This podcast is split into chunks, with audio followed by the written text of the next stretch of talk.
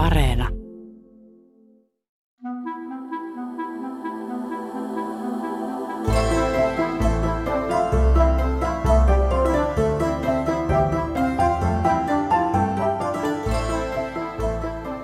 Ranskassa eletään 1700-luvun alussa Ludwig XIV valtakautta.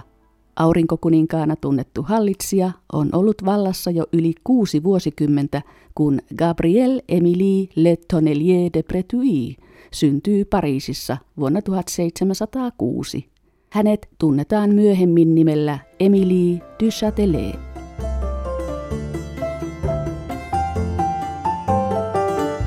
Ranskalainen matemaatikko, fyysikko ja filosofi Émilie du Châtelet tunnetaan etupäässä valistusajan filosofin ja kirjailijan Voltairein rakastettuna. Mutta oikeastaan hänet pitäisi tuntea Isaac Newtonin prinsiippiä matematiikan ranskantajana. Hän käänsi Newtonin prinsiipian 1700-luvun puolivälissä latinasta ranskaksi, ja se on yhä edelleen standarditeos. Itse asiassa on jopa vähättelyä puhua Emily Dyssateleesta pelkästään prinsiippian kääntäjänä, sillä hän paranteli Newtonin tekstiä kohdissa, jotka hänen mielestään olivat puutteellisia. Emily oli myös valistusfilosofi ja tiedetään, että hän vaikutti myös Voltairin teksteihin ja ajatteluun. Kuka siis oli Emily Dyssatelee, jota Voltaire kutsui jumalaiseksi Emiliksi?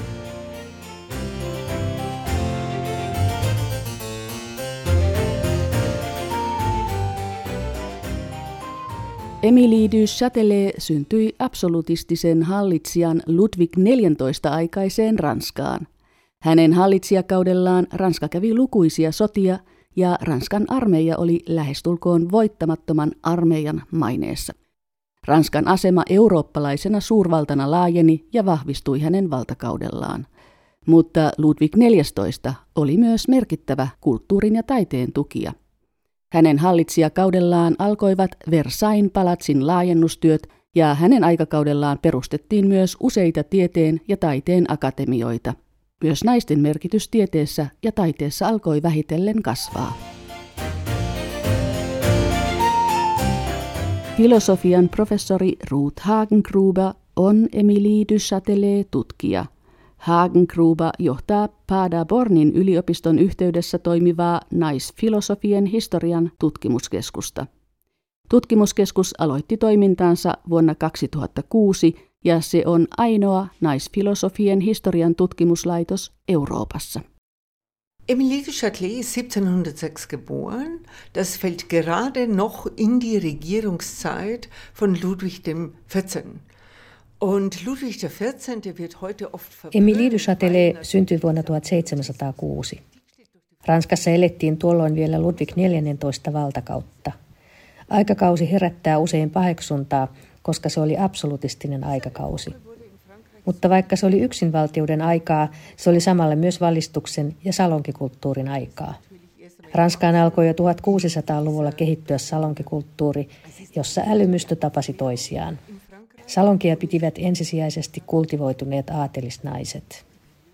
Naisen rooli oli 1700-luvun alkupuolella aviovaimon ja äidin rooli. Miehet edustivat julkisessa tilassa, kun taas naiset pysyivät kotona suojatussa tilassa. Naisten vapautuminen alkoi salonkikulttuurin myötä. Salonkien kautta sivistyneet yläluokkaan kuuluvat naiset saivat mahdollisuuden osallistua julkiseen elämään ja he olivat jopa salonkien kantavia voimia. Salonkeja pitivät salonkidaamit, jotka olivat karismaattisia ja sivistyneitä naisia. Salongeista kehittyi vähitellen naisten dominoimia valtakuntia, joissa keskusteltiin tieteestä ja taiteesta.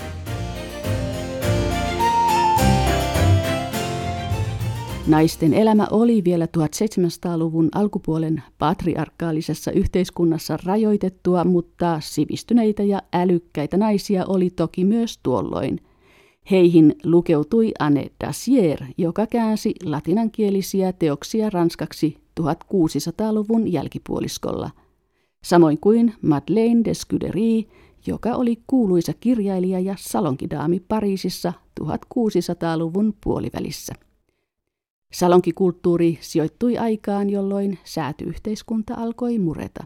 Salonkeja pidettiin hovin ulkopuolella yksityisissä tiloissa, ja vaikka salonkidaamit olivat etupäässä aatelisia naisia, he avasivat salonkiensa ovet myös porvarissäätyisille. Die Saloniers waren die Aristokratinnen, aber sie sind bereits ein Zeichen dafür, dass das Ständedenken ja aufgebrochen ist. Natürlich gehörten die Stände zu Salonkidaamit olivat aatelisnaisia, mutta samalla he edustivat jo uutta aikakautta. Säätyajattelu alkoi murtua, vaikka säätyyhteiskunta oli vielä olemassa. Näihin sääntöihin kuuluu myös se, että aateliset eivät saaneet tehdä töitä.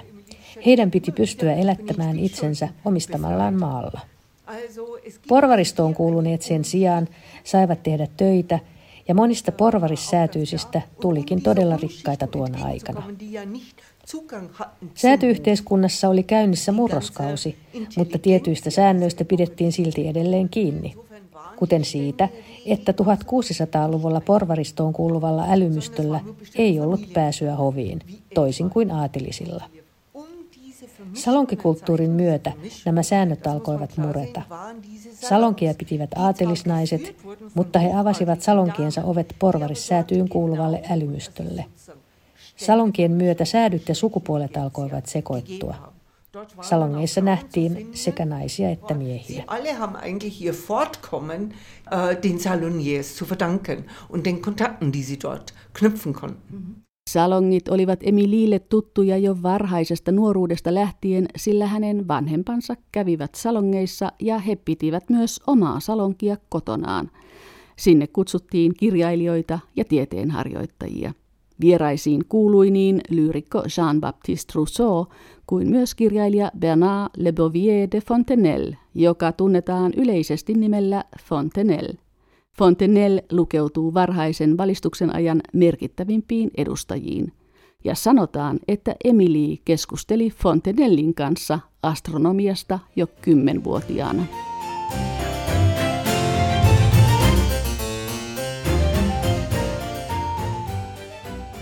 Emily oli kuusilapsisen aatelisperheen ainoa tytär. Hänen isänsä oli paroni de Breteuil ja hän oli korkeassa asemassa Ludwig XIV hovissa Versaissa.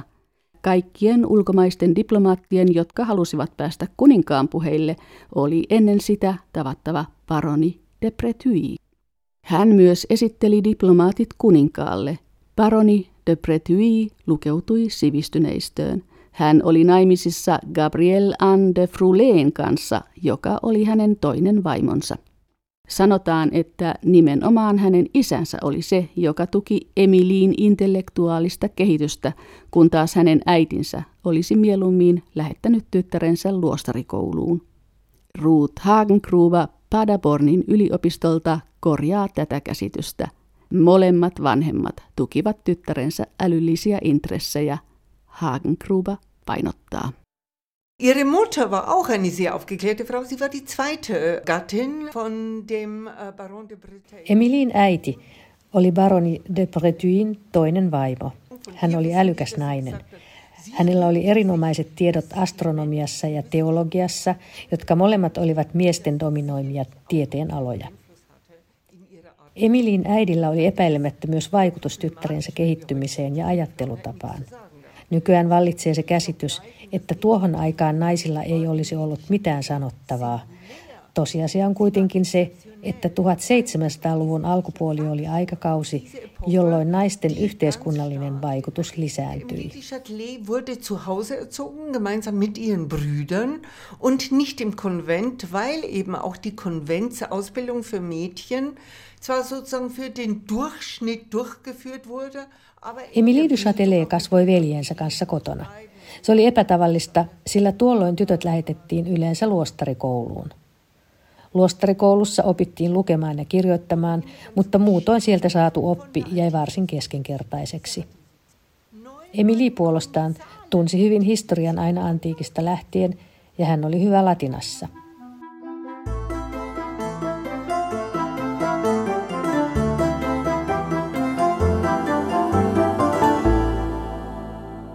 Myös säveltäjä Kaija Saariaho kiinnostui Emily Dussateleesta.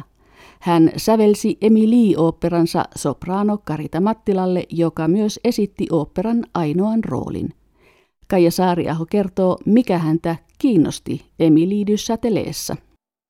Huomasin, että tämä ylhäisönainen, joka tunnettiin lähinnä Voltairin rakastajattarena, niin oli itse asiassa todella monipuolinen ja erikoinen naishahmo ja sen takia näytti ihan kiinnostavalta materiaalilta sitten tämmöiseen kokonaiseen oopperaan, koska hänessä oli ihmisenä niin monta eri puolta. Emily hän oli jo lapsena aivan erikoislahjakas ja, ja hänen isänsä oli sillä lailla aika poikkeava, että hän halusi antaa Emilille kaiken koulutuksen, mitä Emili janos ja hänestä tuli hyvin monen kielen haltija, mutta hän oli myös matemaattisesti todella lahjakas ja, ja muutenkin, niin kuin siihen aikaan sanottiin, luonnontieteitä janoava. Ja, ja sen takia monet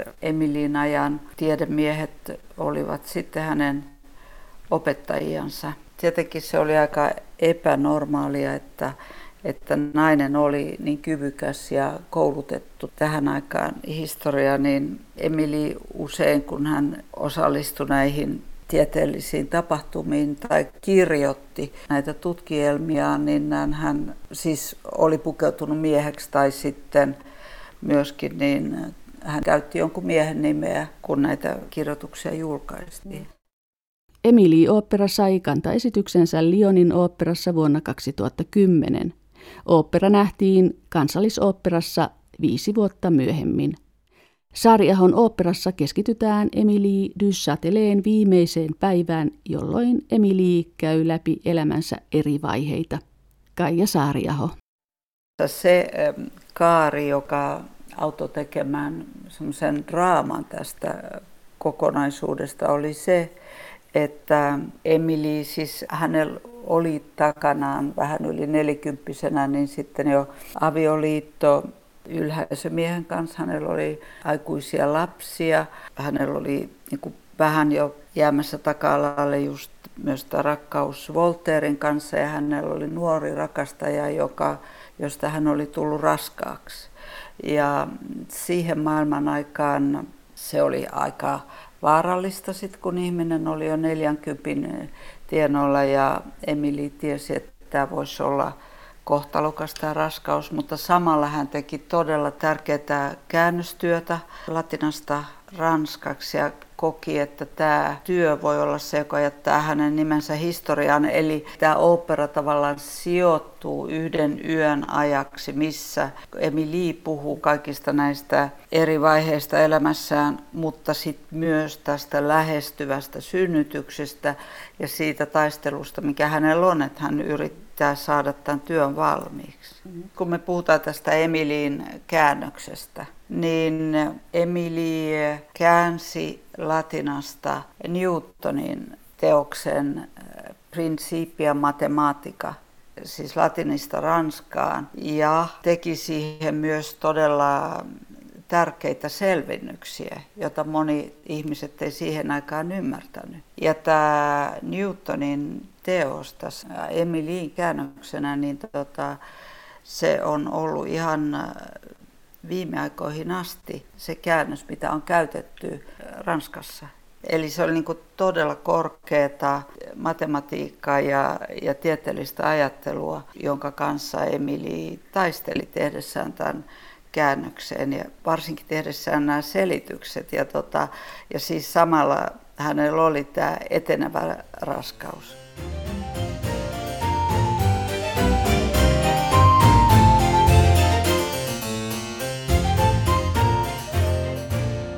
Emily ei ollut pelkästään epätavallisen älykäs, hänellä oli myös suuri intohimo.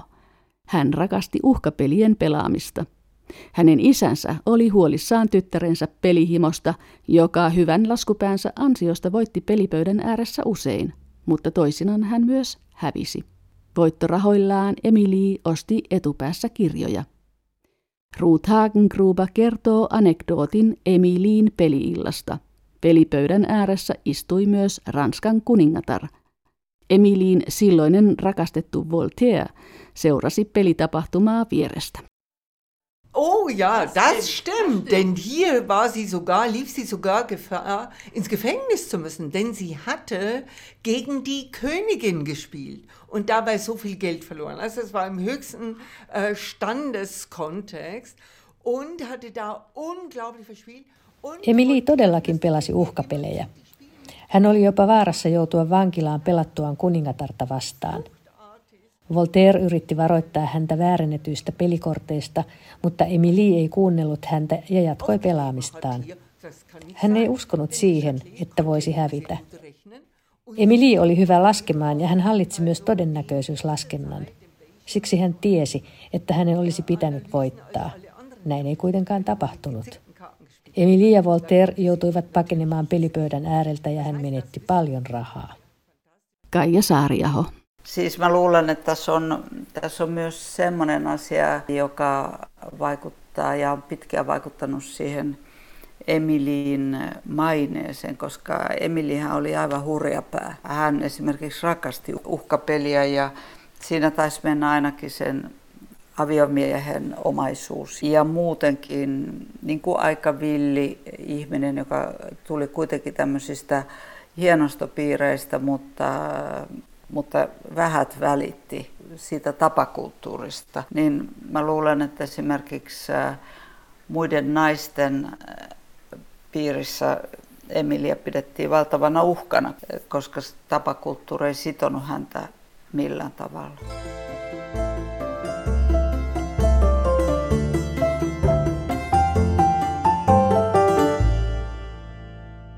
Emilie avioitui markiisi Florent Claude du Châtelain kanssa vuonna 1725. Pariskunta muutti vielä samana vuonna Pariisista Burgundin alueelle, jossa Emiliin mies toimi kuvernöörin tehtävässä. Parille syntyi kolme lasta. Wir wissen von Marquis de Châtelet eigentlich sehr wenig. Wir wissen aber von ihr, dass sie ihn gerne geheiratet hat. Sie war auch stolz darauf, denn der Marquis de Châtelet, ein erfolgreicher äh, Heerführer, Markiisi du Châteletstä tiedetään varsin vähän. Emililtä itseltään tiedämme kuitenkin, että hän avioitui mielellään Markiisi du Châteleen kanssa. Markiisi oli menestyksekäs sotapäällikkö ja hän oli peräisin yhdestä Ranskan vanhimmista aatelissuvuista. Markiisi du Châtelain ja Emilien välillä vallitsi syvä kunnioitus. Heidän välinsä olivat hyvät myös vuosina, jolloin Emilie asui yhdessä Voltairin kanssa Sirin linnassa. Markiisi asui itsekin jonkun aikaa Emilien ja Voltairin kanssa siellä. Ja myös Markiisilla itsellään oli rakastettu.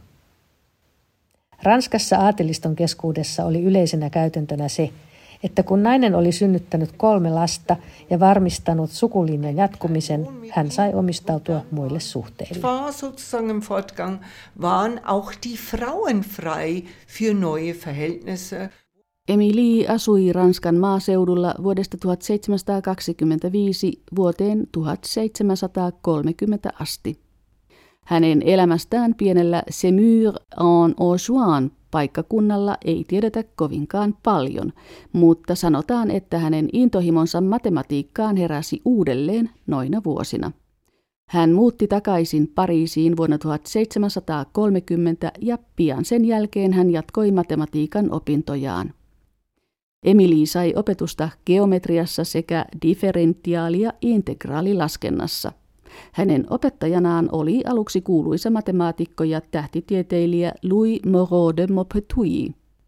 Maupetit huomasi kuitenkin, että hänen matemaattiset kykynsä eivät ole riittävät ja hän tutustutti Emiliin Alexis Cleroun kanssa, joka oli 1700-luvun alkupuoliskolla matemaattisen Neron maineessa.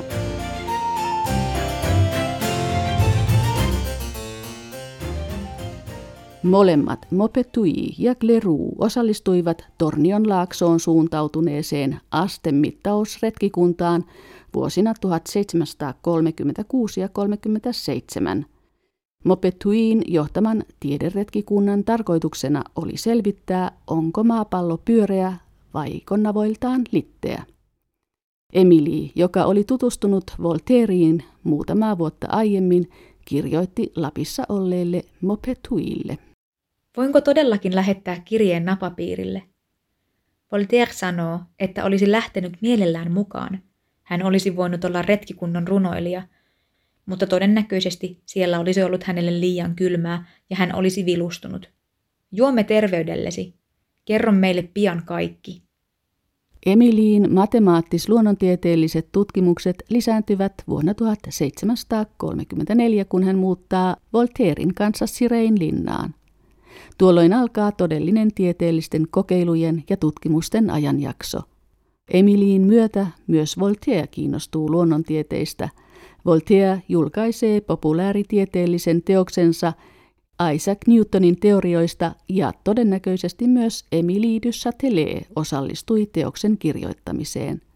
Ruth Hagengruber. Vieles da drin ist aus der Perspektive von Châtelet Quatsch. Dass Gott die Welt gemacht hat, dass er sie immer wieder im Laufen halten muss, sonst würden die Planeten runterstürzen. Alle diese Dinge, die einfach Käse waren in der Auffassung von Châtelet. Monet Voltairin kirjassaan esittämät näkemykset ovat Emiliin luonnontieteellisestä näkökulmasta katsottuna pötyä. Alkaen siitä, että Jumala on luonut maailman ja että Jumalan on pidettävä universumi liikkeellä, jotta planeetat eivät putoaisi taivaalta. Emily osallistui todennäköisesti Newtonin filosofian perusteiden kirjoittamiseen, sillä Voltaire kirjoitti Fredrik toiselle kirjeessään Minerva saneli ja minä kirjoitin. Tämä tuskin pitää paikkansa, sillä kirjassa on oletuksia, jotka ovat vastakohtia Emiliin näkemyksille, mutta hän auttoi epäilemättä kirjan tekemisessä. Sie hat sicherlich viel Einfluss genommen äh, und vieles korrigiert.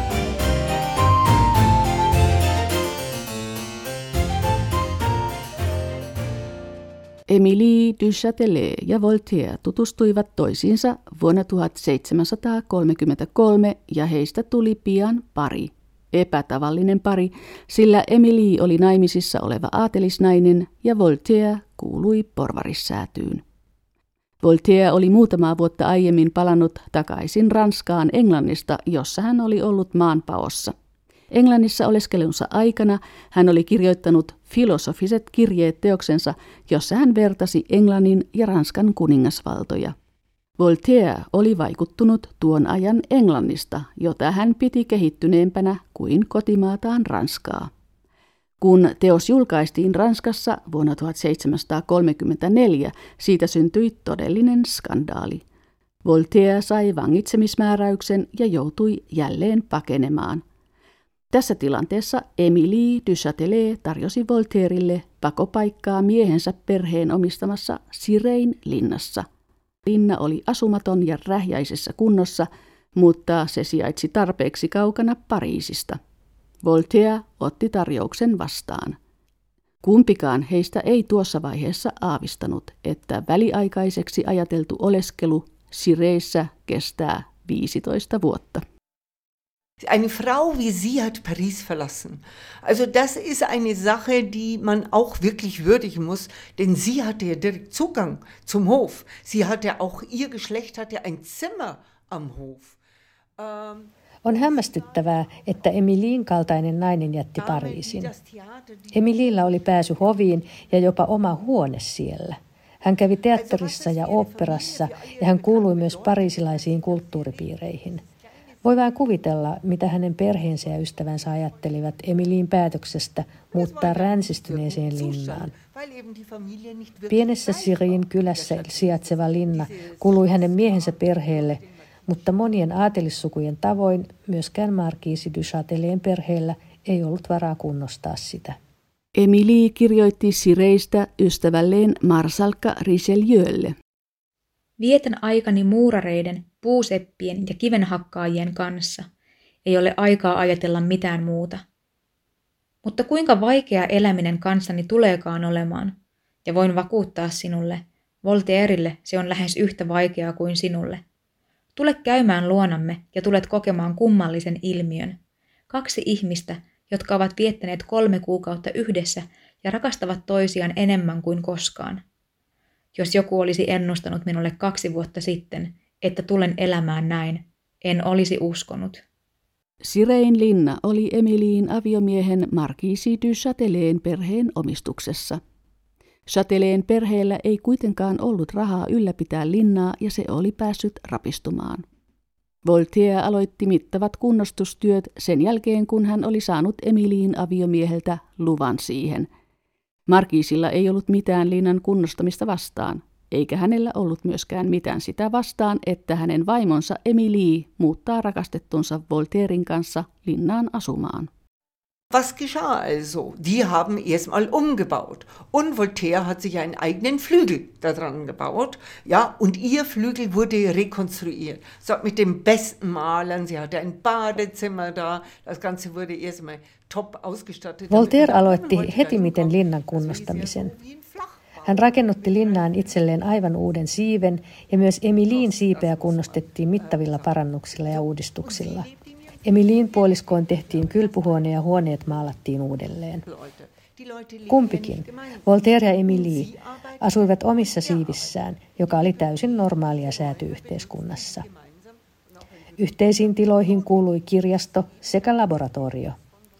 Laboratorio varustettiin tuon ajan parhaimmilla mittauslaitteilla. On todennäköistä, että Siriissä oli paremmat yöolosuhteet kuin Ranskan akatemiassa. Emiline Voltairin luona vieraili vuosina 1735 ja 49 lukuisia merkittäviä tieteenharjoittajia ja kirjailijoita. Äh, sie und Voltaire haben ja dann, als sie gemeinsam in Syrie lebten, viele, viele Bücher also, äh, angeschafft. Voltaire ja Emilie hankkivat suuren määrän kirjoja vuosina, jolloin he elivät yhdessä Sirin linnassa – Näistä kirjoista löytyy myös Emilin kirjoihin tekemiä merkintöjä. Kirjat olivat tuolloin todella kalliita, mutta Voltairella oli varaa kirjoihin. Joukossa on teoksia, jotka ovat aikansa taitavimmilta kuparipiirtäjiltä. Emily ja Voltaire työskentelevät Sirein linnassa sekä yhdessä että kukin omillaan. He tekevät valon käyttäytymistä koskevia kokeiluja ja eksperimentoivat tyhjöllä – Tämä on mahdollista laboratoriossa, jonka Voltaire on rakennuttanut linnaan.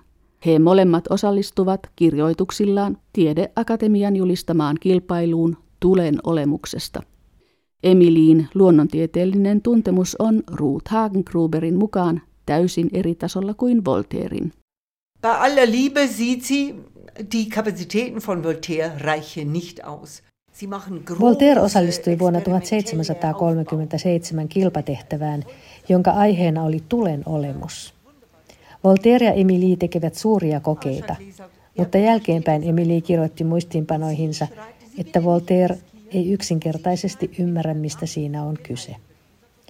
Voltaire oli myös sitä mieltä, että valo on ainetta ja auringonsäteet hiukkasia – Emili yritti selittää Voltairille, mitä tapahtuisi, jos säteet olisivat hiukkasia, mutta hän ei ymmärtänyt. Emili oli paljon Voltairea edellä. Vuonna 1740 julkaistaan Emiliin luentoja fysiikasta teos, jossa hän esittelee fysiikan ja metafysiikan perusteita. Jos Newton oli olettanut, että Jumala oli laittanut taivaankappaleet liikkeeseen, Emily kyseenalaisti Newtonin näkemyksen – hän oletti, että syy kiertotähtien liikkeelle löytyy kiertotähdistön historiasta. Emilie du Chateleen matemaattisen ja luonnontieteellisen tiedon taso oli hämmästyttävä aikana, jolloin naisilla ei ollut minkäänlaista mahdollisuutta korkeampaan koulutukseen. Hämmästyttävää on myös Emiliin itsevarmuus ja tietoisuus omista kyvyistään naisena.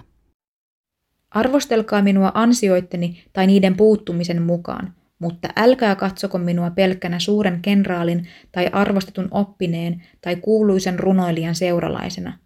Olen itsenäinen ihminen ja vastuussa kaikesta, mitä olen ja teen. Saattaa olla, että on metafyysikkoja ja filosofeja, joiden tiedon taso on suurempi kuin minun. En ole vielä tutustunut heihin. Mutta myös he ovat heikkoja, puutteellisia ihmisiä, ja jos tarkastelen omia lahjojani, voin sanoa, että en ole huonompi kuin muutkaan. Emily tunnetaan etupäässä matemaatikkona ja fyysikkona, mutta hän oli myös filosofi. Hän kuului Voltairin tavoin järkeä korostavan valistusajan kannattajiin. Mutta hän otti kantaa myös naisten yhteiskunnalliseen asemaan. Hän näki miesten ja naisten välisen epätasa-arvon ja piti sitä vääränä ja epäoikeudenmukaisena. On varmaa, että miesten rakkaus tieteeseen on heidän onnellisuudelleen vähemmän tärkeää kuin naisille. Miehillä on lukemattomia onnenlähteitä, jotka ovat naisille kiellettyjä. Miehillä on täysin toisenlaisia mahdollisuuksia saada kuuluisuutta ja kunnianhimoa, antaa lahjakkuutensa maansa ja kansalaistensa käytettäviksi, olipa kyse sodankäynnin taidoista tai valtioneuvotteluista. Naiset ovat asemastaan johtuen tämän kaltaisen kuuluisuuden ulkopuolella, ja jos heidän joukostaan sattumalta löytyy lahjakkuus, heille jää vain tiede, joka lohduttaa heitä tilanteessa, johon heidät on kirottu. Emilie du Châtelet merkittävimmäksi työksi jää hänen käännöksensä Isaac Newtonin Principia matemaatikasta. Suomeksi teos tunnetaan nimellä Luonnonfilosofian matemaattiset perusteet. Newtonin latinankielinen pääteos oli julkaistu jo vuonna 1687. Emily alkoi kääntää teosta latinasta ranskaksi vuonna 1745. Emily du Châteleen käännös on todellinen mestarinäyte.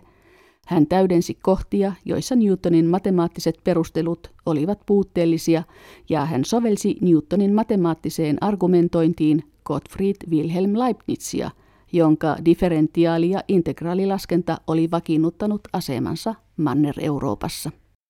Warum hat es Châtelet geschafft, diese Standardübersetzung von Newton zu schreiben? Weil sie selbst eine Philosophie hatte, aus der sie Kuinka oli mahdollista, että Emilie du Châtelet pystyi kääntämään Newtonin luonnonfilosofian matemaattiset perusteet ranskaksi niin, että siitä tuli standarditeos? Tämä oli mahdollista vain siksi, että hänellä oli itsellään filosofinen pohja. Newtonin teoksissa on virheitä ja puutteita. Hän ei esimerkiksi osannut vielä selittää painovoimaa. Émilie du Châtelet oli kirjoittanut merkittävän Institution de Physique teoksinsa jo vuosia aikaisemmin. Eikä sovi unohtaa, että teos toimi esikuvana Immanuel Kantille. Vuosia myöhemmin, vuonna 1789, Kant sanoi uudistaneensa filosofian, mutta hänelle todettiin, että nuo asiat löytyvät jo Emilie du Châtelet teoksista. Emilie du Châtelet oli poikkeuksellinen nainen. Hän oli matemaattisesti vähintään samalla tasolla oman aikansa miesmatemaatikkojen kanssa, ja hän oli rohkea ja itsenäinen ajattelija. Emilie eli myös riippumattoman naisen elämää ja vaati yhtäläisiä oikeuksia naisille ja miehille. Ei myöskään sovi unohtaa, että hän avusti monien Voltairin tekstien kirjoittamisessa. Émilie de Châtelet oli todellinen valistuksen ajan henkilöitymä teoreettisesti ja omassa elämässään. Filosofian professori Ruth Hagenkruba näkee Emilie du Châteleen samassa sarjassa Leibnizin, Newtonin, Kantin ja Descarten kanssa. Entä mikä on säveltäjä Kaija Saariahon näkemys? Pikkuhiljaa tämmöiset henkilöt tulee sieltä historiasta ja näiden tärkeiden miesten takaa. Ehkä aika alkaa olla kypsä. Tavallaanhan me joudutaan kirjoittamaan historiaa uudestaan. Tähän koskee naisia monilla aloilla.